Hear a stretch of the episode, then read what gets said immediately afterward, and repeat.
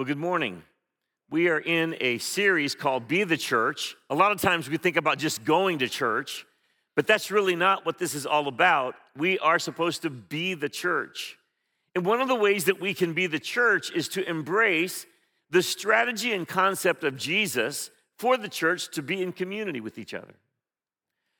I remember sitting in the bleachers at my kids' school in the Philippines. It was a missionary kids' school. And I sat by this other guy, and I wasn't at all surprised when, after we got talking, that he told me that he also was a missionary. I mean, it was a missionary kid school, so stands to reason, you know, he was there because he was a missionary.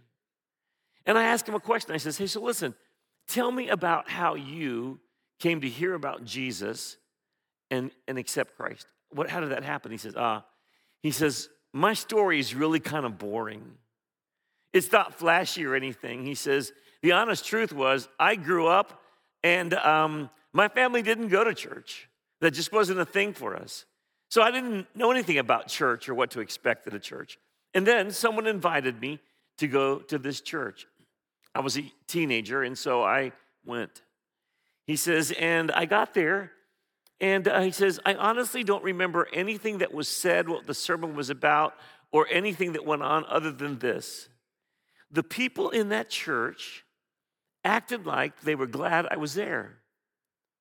They seemed to genuinely care about me, and they welcomed me in so well that I decided I wanted to go back. You know, the truth is this we don't want to be somewhere where we're not sure if people want us or not. But when a church acts like the church, when the church is in community and practicing community and welcoming people, conversations can begin and lives can be changed. You know, when Jesus began, he had 12 disciples. His primary strategy was community. And he fed the multitude, spoke powerful truths. Most importantly, Jesus Christ knew he had come as the Lamb of God who would take away the sin of the world. And it was his idea that he would build his church. Matthew um, 16, 18, Jesus says, I, am on this rock, I will build my church, and the gates of hell will not prevail against it. So here, this is Jesus' declaration. You know how I'm going to get this job done. I'm starting with 12 men. There will be other disciples, and, and on this rock, I'm going to build my church. And his church has gone worldwide, by the way. Have you noticed? And how is he going to do that? He says, I want you to be a church. A word, the word church is ecclesia in Greek, and it means an assembly of people that are coming together for a cause. It was used in political circles like people coming together for a political party. And Jesus um, said to this group of people, I have come to serve, I have come to give my life as a ransom for, for your sin. Now, Mark 10 45 is probably the primary thematic verse in the Gospel of Mark. And we're not in the Gospel of Mark, but we can't get out of it because here it is. This is what Jesus says Even the Son of Man, which is who he described himself as, did not come to be served, but to serve and give his life a ransom for many. Now, here's the deal many times we, we can't wait to become the one that is being served. We don't want to have to serve all the time. But Jesus had the opposite intention. He said, I have come to serve. I remember when I was a little boy in the Philippines, I was six years old, and I was going to start first grade when we arrived. And my dad uh, tried to enroll me in the missionary kids school that I talked about a while ago. But at that particular year, they told my dad, I'm sorry, we don't have another spot for a first grader. We can't accept your son. You'll have to find another school. Well, what other school in town has sort of an American based curriculum? So they said, We'll go to the American school uh, across town. Maybe they have room for a first grader. And so my dad enrolled me in this school. And uh, I'll never forget that I, I, I remember hearing conversations on the phone. He was talking to the school secretary and receptionist and he asked the question listen, do you, I'm looking for a family in this area, here's where I live, that we, where we can carpool and get our kids to, back and forth to school. Now, the person he was talking to had never even heard of the word carpool. Carpool, she asked, what is that carpool? He says, Well, you know, when families get together and they share rides, like I could take our kids to school one time, then they could take our kids to school another time. And what my dad and me, what we weren't fully aware of, that the American School of the Philippines was the school where the ambassadors sent their children. It was where the expat business leaders from all over the world sent their children. It was the place where the wealthiest of families in the Philippines enrolled their kids. And so in that environment, nobody carpooled. They all had plenty of drivers and cars. And so the lady said to my dad, Well, I, I, can give you an address of someone who also has a first grader. Maybe you could talk to them. So here we are, brand new in the Philippines, a missionary family. My dad borrowed this, this scooter. I mean, it was kind of a cool scooter, actually. You know, it would put, put, put, put. We, we go looking for this address and we go round and round, cannot find the address. And then it dawns on my dad that the address we're looking for is, in fact, the compound that we're driving around. It is an entire city block, it's one address. So we putter up to the big, beautiful, ornate wooden gate. He gets out and he knocks on the gate. The security guard comes and asks him what he wants. And he tells him, well, I'm supposed to see, and he calls the woman's name because we're going to talk about carpooling. Of course, the guard has never heard of carpooling either. He goes in, comes back out, says, All right, uh, you, can, you can come in. We get into the, the compound, and it was a beautiful compound. I remember on the left was about, there was a, a garage of about six or seven shiny Mercedes Benz with chauffeurs standing ready to go. On this side, it was a gorgeous pool area. Behind the pool area was a, a small house, couple story house. That was the housing for the maids and the household help. And we were ushered into the main living room that was a beautiful place, marble floor, and we were seated. And then finally, the woman of the house comes down to meet us. She was so sweet, so kind, so gracious. And as my dad proposed the idea of a carpool, she just shook her head and said, Oh, Mr. Lyons, um, I have a better idea. You know, my daughter already has a car and a chauffeur, and her governess takes her to school every day. We can pick Eddie up on the way to school, and he can just ride with us. That was my introduction to a family that had succeeded so well they had plenty of people to serve them. In the school that I attended, that was sort of the signature socioeconomic strata that we were looking at. My, the, the girl that played the flute beside me in the band, her father was the general who was the chief of the armed forces of the Philippines, often pictured in the paper beside the president. The, another classmate of mine I noticed that the main road down the, the business section of the country, kind of the Philippine Wall Street, had his family name on it. And later I realized that his family developed that whole area and owned much of it. They're a billionaire family. And you know, the, the beautiful thing about those early days for me was that my dad would take me to school, and these were the people I went to school with. But then my dad would take me with him on visitation to some of the poorest of the poor people that came to the church. I mean, we would walk over little footbridges that, that spanned open sewers. You didn't want to fall in those things, I tell you what. Um, we would visit people in little tiny shanty houses that are probably not much bigger than many of your walk in closets. And I remember one time um, as we're sitting there, there were rats running around this little shanty, which I thought was so awesome. Live animals in the house was a cool idea. It was a dirt floor, it, there was no running water. It was very, very, very simple. And my dad, when I started pointing out, Dad, look at the rats, the rats, my dad gave me that death stare. I don't know if your dad had one, but my dad did. And he said, Eddie, be quiet. And as we were leaving, my dad said this, and I love that. I treasure this we were walking out and he says, Eddie, listen, you're not in trouble that was a relief. But you were going to embarrass the man in that house. Remember this. Don't ever be so impressed by the poverty of the house or the beauty of the mansion that you stop seeing the people you're trying to visit. They all matter to God. You know, it kind of it dawned on me. Here we have Jesus, the Son of God, the most powerful, wealthiest man to ever walk the face of the earth. And most of the time, when you acquire power, the kings and rulers and sovereigns of this world, you subjugate people and people have to serve you.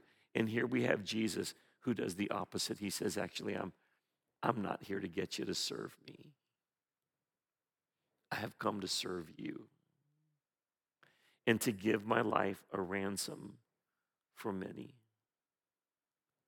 Wow. This was the message that the disciples heard. You know, this whole idea of giving his life as a ransom for many is indicative of the problem that you and I have. You know, our impulses, some of our reflexes, some of our tendencies, the patterns of our thinking and behaving. Uh, in, in more sober moments, we could be honest and say, There's something wrong inside of me.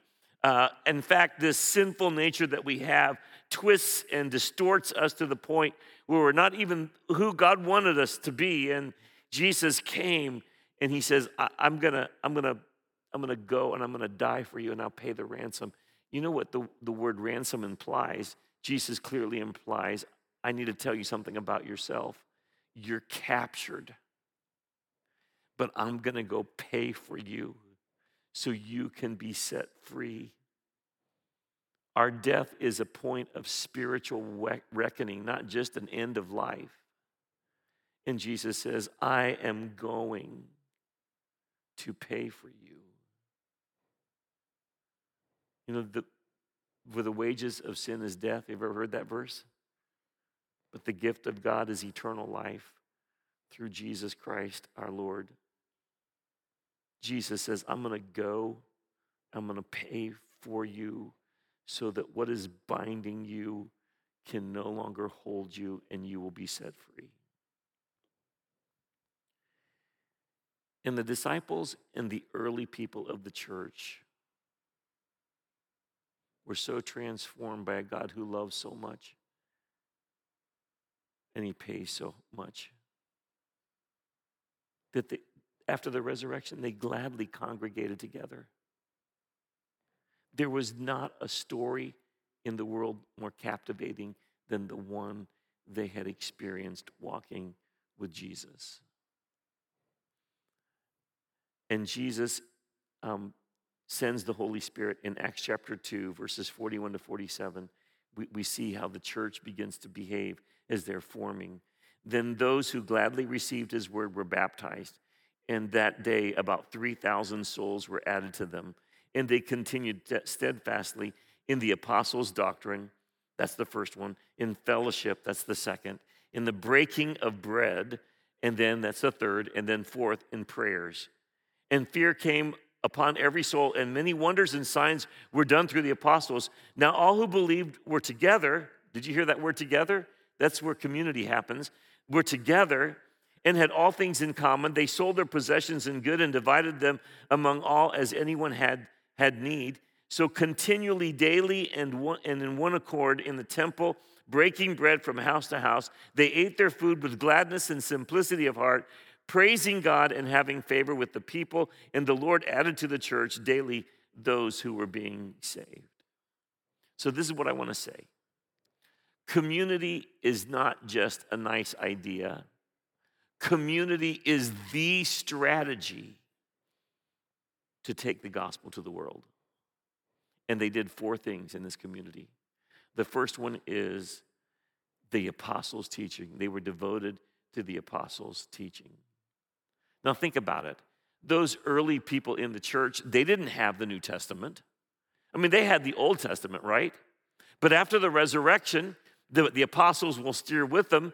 And, and they, they would go to the apostles and they would meet daily and, and they, would, they would ask them questions like, So tell us about what Jesus said. You said something about we should love our neighbor as ourselves. What did he mean by that? How does that work? Uh, remember when you said that, that the greatest commandment is to love God and to love your neighbor as yourself? So, how does that work? So, can you imagine the dialogues that were going on? Okay, remember you said that you heard Jesus say that we're supposed to forgive. We're supposed to even forgive our enemies. We're not supposed to take revenge on enemies. We're supposed to forgive them and bless them and serve them. And so they met daily. They were eager and hunger to hear what Jesus had taught the apostles. And so they leaned in and they were there looking to hear what Jesus had told them. They were together.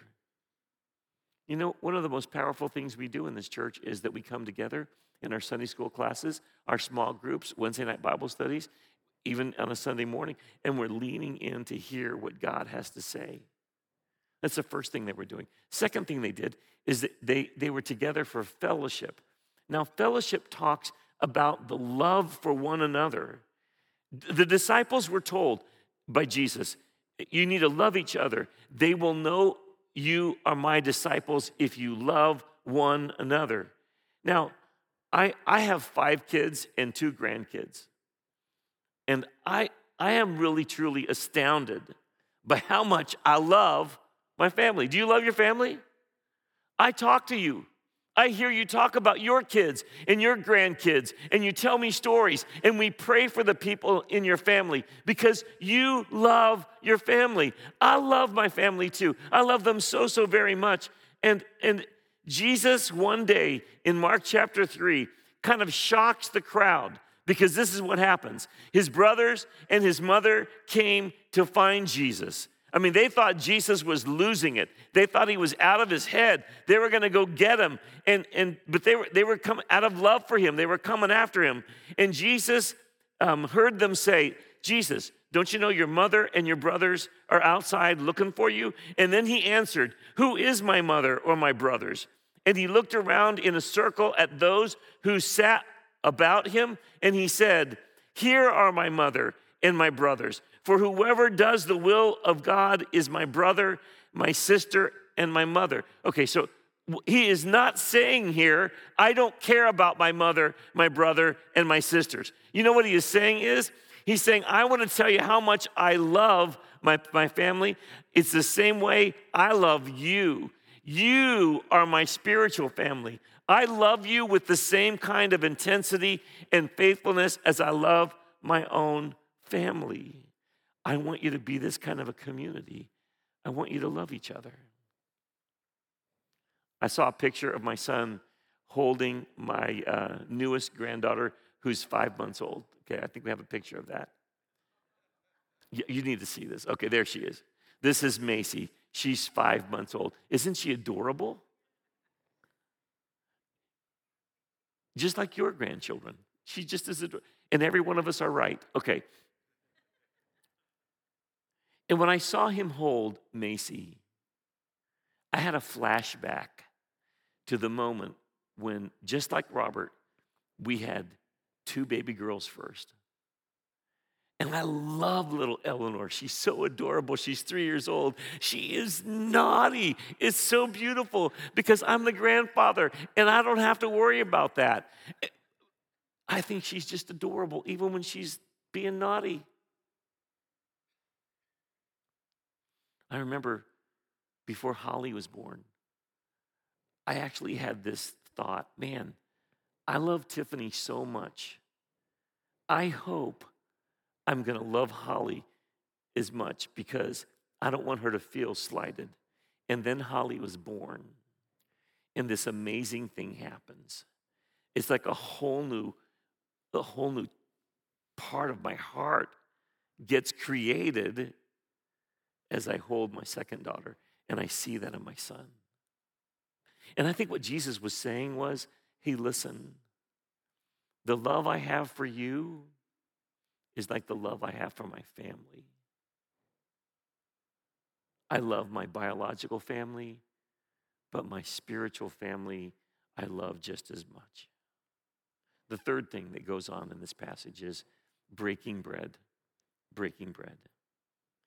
Now, this is kind of a fun passage because you know what Jesus was saying is that um, one of my great strategies is to eat with people.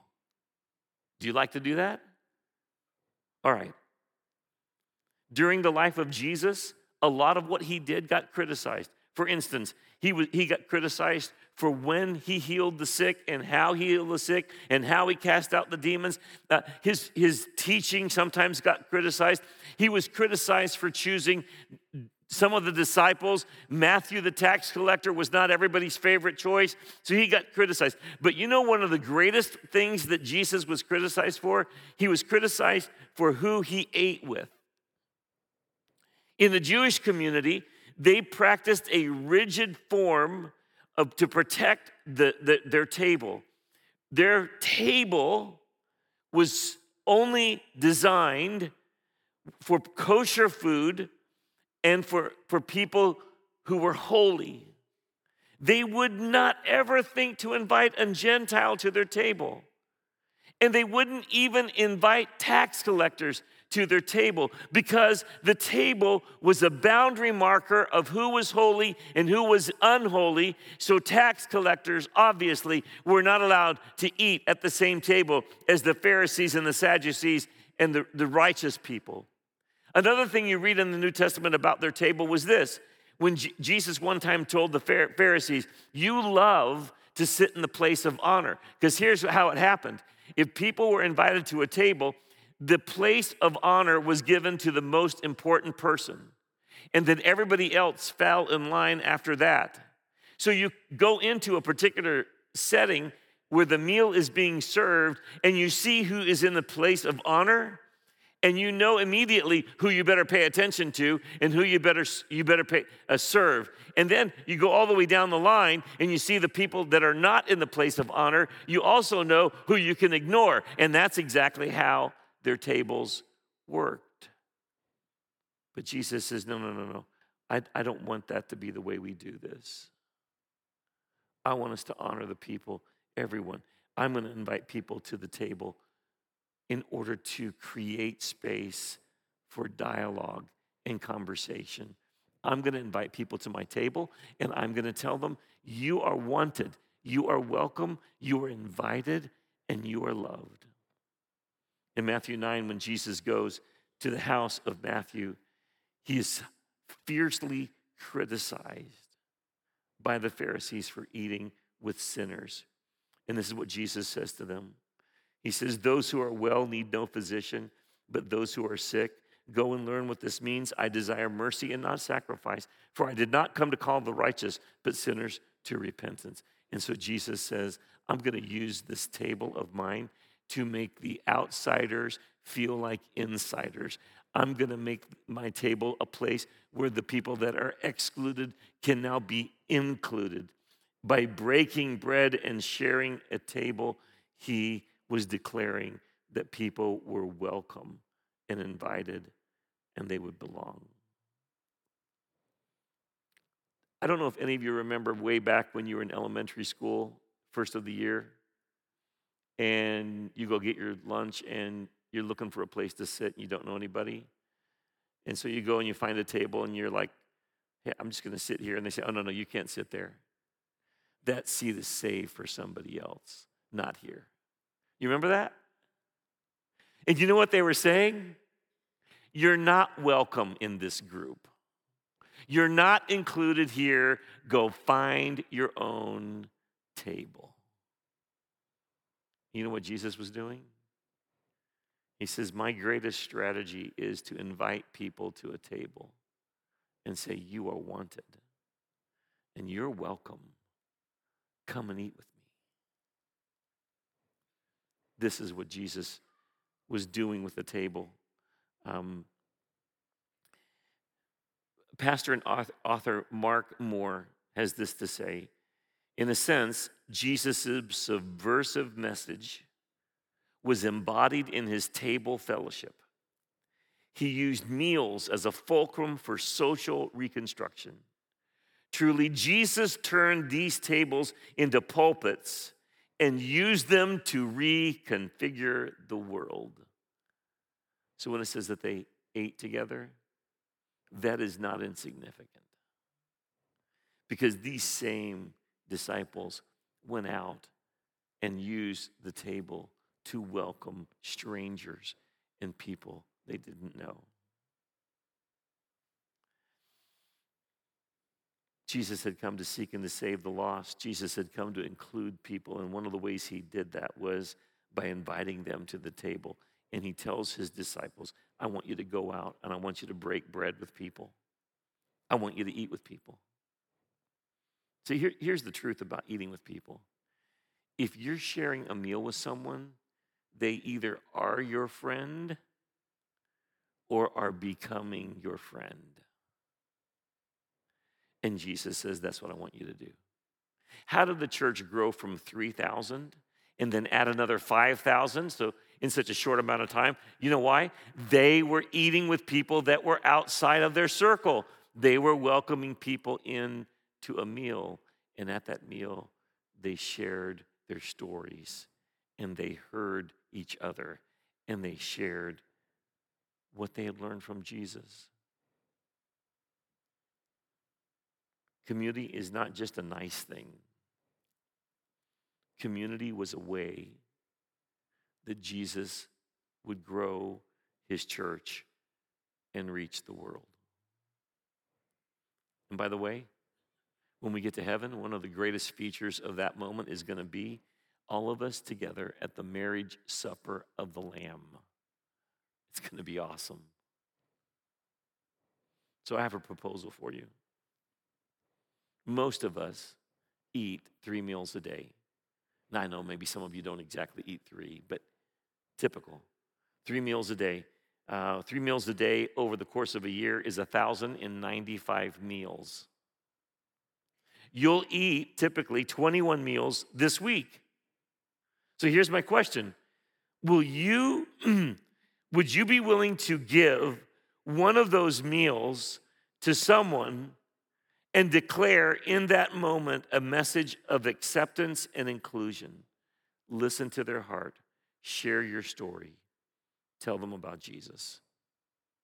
It is one of the most powerful strategies that Jesus used in the early church to proclaim the gospel the spirit of hospitality.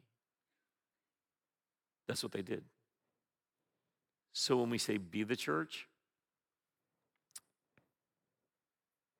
Hey, go eat with somebody. Now, don't just go eat with somebody and say nothing. Eat with them and ask them their story. Tell them your story. this week, I had um, a meal with someone that I didn't know very well. I just had met him at church, a brief introduction. So I contacted him and said, Hey, could I take you to get something to eat? He says, Sure. So we went and got something to eat. This man actually is a meteorologist in town. And um, it stirred a conversation about like the last meteorologist that I knew. Uh, that lady came and ca- called the church because there was a devastating typhoon that hit the Philippines. She was looking for a Springfield connection for her news story. She called the church because she had heard that my family had connections to the Philippines. And so she says, Can I come to your house and interview you about the typhoon in the Philippines? I said, Well, sure, I, well, you can do that. So my wife and I sat with her, and she came with her camera guy and, and asked us, So tell me, what have you heard from the people in the Philippines that were affected by the typhoon? And I said to her, You know, the honest truth is, we haven't heard very much because nobody's communicating. Probably the typhoon has taken out all of the towers and the wires, and it's going to be a few days. And the scariest part of this moment is we just don't know about our friends in that area. It'll take a few days. We completed the interview, and at the end of the interview, I said, Hey, by the way, I want to give you this invitation card. Uh, come and visit us at High Street. We'd welcome you to join us. So um, that was over. A few weeks uh, later, I'm done preaching walk down here, and um, as I'm down there, this lady comes walking up to me and she says, Hi, I'm here. And I could not remember who she was. And I'm like, Great, I'm glad you're here. And boy, I'm searching this computer of mine, you know. Who is this woman in front of me? She acts like I should know. She says, I'm here because you invited me. Oh, great, I invited her and I forgot. And then as she's talking, it dawns on me okay, I get it. This is the meteorologist who came to the house to get the story on the Philippines. So we had a nice conversation. Several months went by, and this lady accepted Christ and was baptized. Now, I want to tell you why this is such a great story. It's because there is a couple in this church, Paul and Ruth Ann Hawkins, who saw her when she attended and went over to her and introduced themselves to her and even offered to take her with them to lunch. And she went. And then at lunch, they invited her to join their small group. And she went. And everybody in that small group was at least 20 years older than this lady. And they welcomed her into their small group and they talked and they heard she heard and they shared and and then she joined another small group it was the hospitality of the people in this church who were willing to make a, w- a place at their table that began the conversations that led her to understand that Jesus had come not to be served but to serve and to give his life as a ransom. So, be the church. How do we be the church? There may be someone in this room, maybe they've attended a long time like you have, but you don't know them. Why don't you ask them to go to lunch? How about taking one of the 21 meals you have and offering it to the Lord and say to God every week, teach me who I need to go to lunch with or supper or invite them over for coffee or dinner or whatever. Be the ch- community is not just a good idea. It is the strategy of Jesus to reach the world with the gospel. Will you bow your heads, please? And we're going to conclude. And I just want to ask you um, if have you ever accepted Jesus Christ as your Savior? You know what's amazing? Is that Jesus would invite us to his table. Jesus says, actually, I am the bread of life. I have the living water. Come to me, and I will save you. For whosoever shall call upon the name of the Lord shall be saved.